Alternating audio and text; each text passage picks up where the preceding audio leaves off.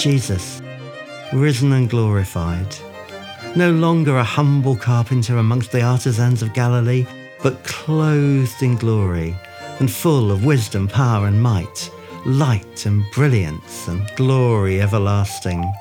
The Lord wants us to know more about this dimension of glory. I remember when Phil Beekler first went to a place in Indonesia where the Lord was working in such power. He actually prayed, Lord, turn your presence down a bit. I can't cope with it. He doesn't say that now, that was years ago. But let's pray for the Lord to expand our hearts to be able to contain and to reflect more of His presence and His power and to be able to share it with others. The risen, glorified Lord has absolute authority to say what He wants to say and to do what He wants to do.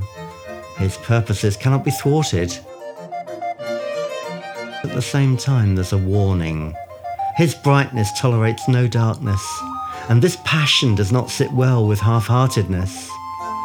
The Lord's message to the churches in Asia, as it is to us today, is that if we lose our first love, it's entirely possible to lose our lampstand too. We are light bearers only in respect to how close we are to the source of the light, the light of the world. And I pray for each one of us and the fellowships that we represent that we can be light bringers for the kingdom. There's an emphasis here on Jesus' eyes, which are said to be like blazing fire. Is that how you think of them? They're the eyes of an overcoming warrior, unassailably victorious in warfare, but utterly impartial in judgment. If you expect them to be indifferent to you, condemning even, I pray that you will see their wonderful tenderness and compassion.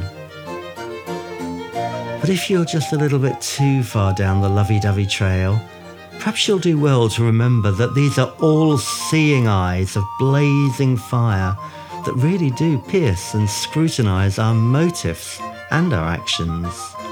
Let's spend a minute looking into them now.